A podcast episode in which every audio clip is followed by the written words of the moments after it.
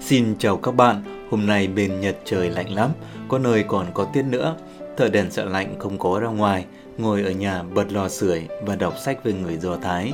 Tuần này Thợ đèn sẽ giới thiệu với các bạn một nguyên tắc quan trọng nhất về tiền bạc và cách kiếm tiền của người Do Thái, đó là no pain, no gain.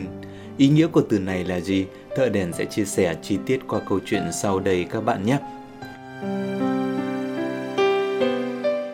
Quả lựu thần kỳ. Ngày xưa, ở một ngôi làng nọ có ba anh em cùng sống với nhau, vô cùng thân thiết. Cả ba anh em đều đã tới tuổi trưởng thành. Vào một ngày nọ, ba anh em mới ngồi lại với nhau. Người anh cả nói với hai người em rằng: "Giờ anh em chúng ta đã khôn lớn cả rồi, từ mai anh em chúng ta sẽ chia nhau đi ra các nơi để tù luyện. Anh sẽ đi về phía đông, chú hai đi về hướng tây, còn chú ba sẽ đi về hướng nam. 10 năm nữa, anh em chúng ta sẽ quay lại đây và mang về thành quả là thứ kỳ lạ nhất mà chúng ta kiếm được." Ba anh em đồng ý, họ chia tay nhau, mỗi người đi mỗi hướng để tìm kiếm những điều kỳ lạ nhất. Người anh cả đi về hướng đông, anh mua được một chiếc cốc kỳ lạ. Chiếc cốc này giống như chiếc gương thần, khi nhìn vào chiếc cốc sẽ thấy được những ngóc ngách của bất kỳ nơi đâu trên thế gian này. Quả là chiếc cốc thần kỳ, người anh tin rằng chiếc cốc mình tìm được ắt hẳn phải là món đồ đặc biệt nhất trên thế gian này. Người anh thứ hai đi về hướng tây, anh đi tới một khu chợ nọ. Tại khu chợ đó có một cửa tiệm bán những chiếc thảm. Anh ta chỉ vào chiếc thảm và hỏi chủ tiệm bán giá bao nhiêu. Nghe thấy vị khách hỏi giá, chiếc thảm tự nhiên động đậy. Người anh thứ hai thấy lạ bảo: "Có khi nào có chuột chạy dưới tấm thảm đó hay không?"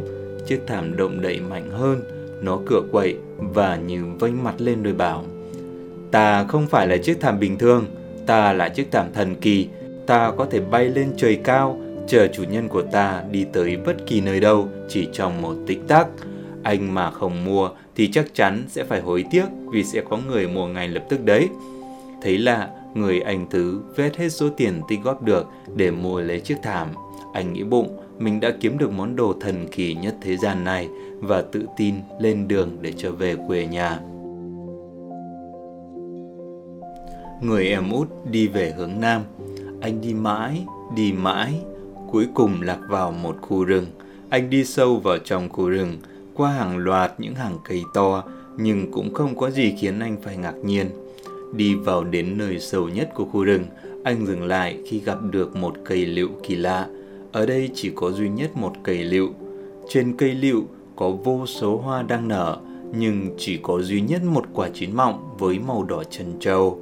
Anh thấy lạ, đưa tay ra định hái quả lựu.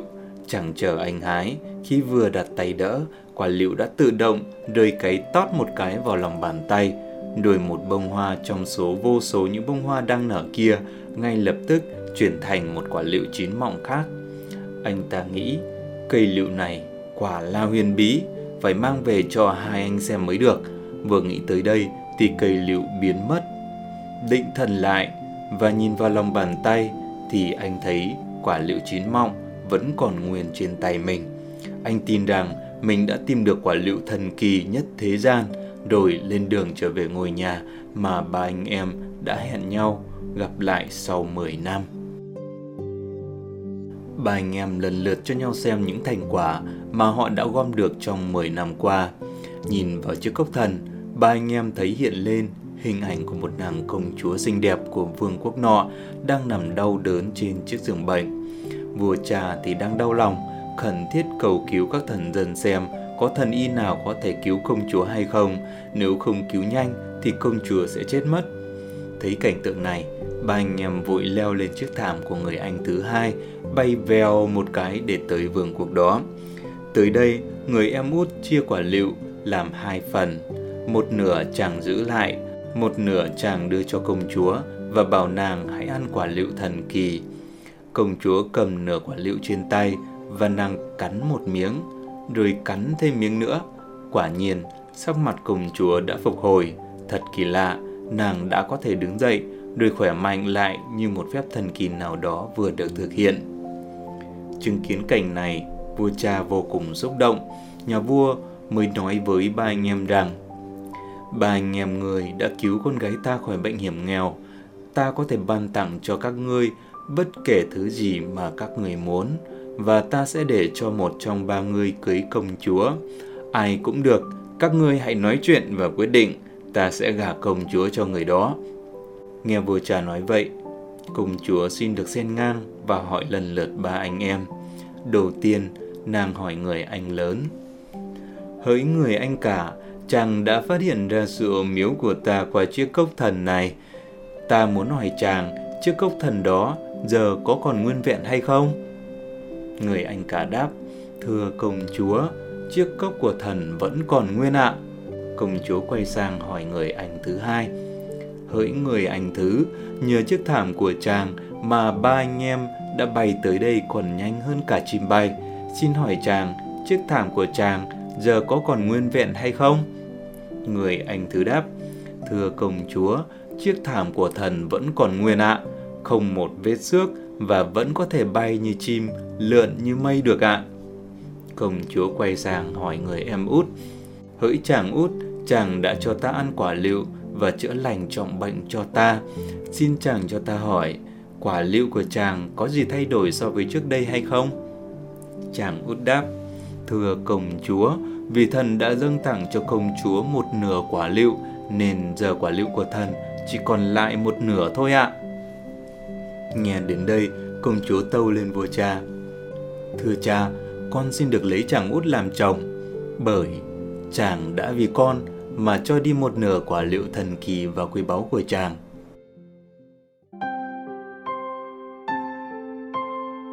Các bạn thân mến, đây là câu chuyện tiêu biểu cho suy nghĩ no pain no gain của người Do Thái.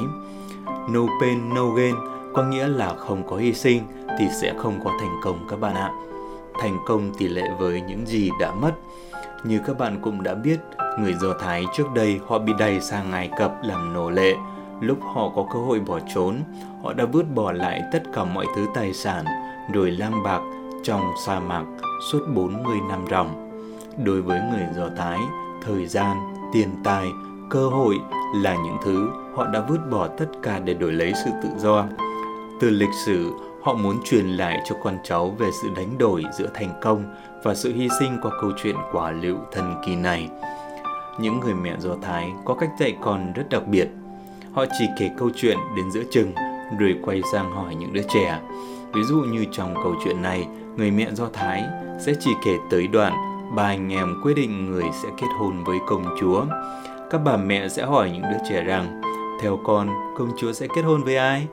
Khi đứa trẻ đưa ra câu trả lời, người mẹ sẽ tiếp tục hỏi: "Vì sao lại thế?"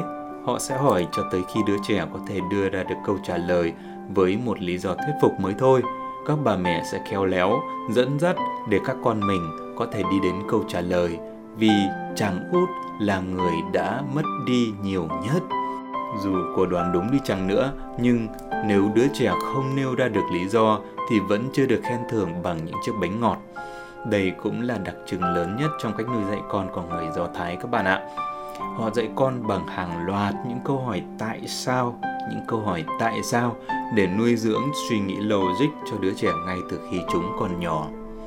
Quay trở lại câu chuyện no pain no gain, ngay từ khi còn nhỏ, những đứa trẻ Do Thái đã được đưa vào đầu suy nghĩ nếu không có hy sinh thì sẽ không bao giờ có thành công. Thời điểm vứt bỏ cũng vô cùng quan trọng các bạn ạ. Sự hy sinh do vứt bỏ sẽ xảy tới trước khi có sự xuất hiện của thành công, tức cần phải vứt bỏ những thứ quan trọng trước khi nhìn thấy thành công, chứ không phải là nhìn thấy thành công rồi mới vứt bỏ các bạn ạ. Không vứt bỏ thì con đường cũng sẽ không được mở ra. Đây chính là giáo lý căn bản trong suy nghĩ no pain no gain của người Do Thái. Câu chuyện này cũng khiến Thợ Đèn liên tưởng tới việc đầu tư bất động sản, đầu tư chứng khoán. Việc đầu tư chứng khoán và đầu cơ bất động sản cũng giống như chiếc cốc thần của người anh cả, khi có thể nhìn thấy mọi ngóc ngách của thế giới, hay nói cách khác là có được thông tin, và sau đó có thể bay tới vương quốc nọ một cách nhanh chóng nhờ chiếc thảm thần của người anh thứ, tức là có phương tiện. Nói cách khác, cách kiếm tiền này là dựa trên thông tin và phương tiện. Người đầu tư không phải đánh đổi thứ gì. biết được những thông tin người khác không biết và họ đua nhau kiếm lời dựa trên những thông tin đặc biệt đó. Bởi vậy, để bản thân có thể kiếm được nhiều món lời, ai cũng mong muốn biết trước những điều mà người khác chưa biết. Ngược lại với cách kiếm tiền theo cách này, đó là sự đánh đổi những thứ quan trọng, là hình ảnh của người em út đã chia sẻ một nửa quả liệu quý báu của mình cho người công chúa. Ví dụ như câu chuyện của các bạn trẻ sau 10 năm chấp nhận làm thuê lương thấp cho một khách sạn cao cấp để học từ cách rửa bát cho tới cách nấu những món ăn ngon, sau này tự ra để mở nhà hàng cho riêng mình. Kiếm lời mà không tốn sức, không phải đánh đổi mồ hôi công sức, không phải là không có, phải không các bạn? Ngược lại, thực tế trong xã hội có rất là nhiều là đằng khác, nhưng xét cho cùng thì đó chỉ là thành công tạm thời, lợi nhuận mà không đi kèm với sự hy sinh của bản thân.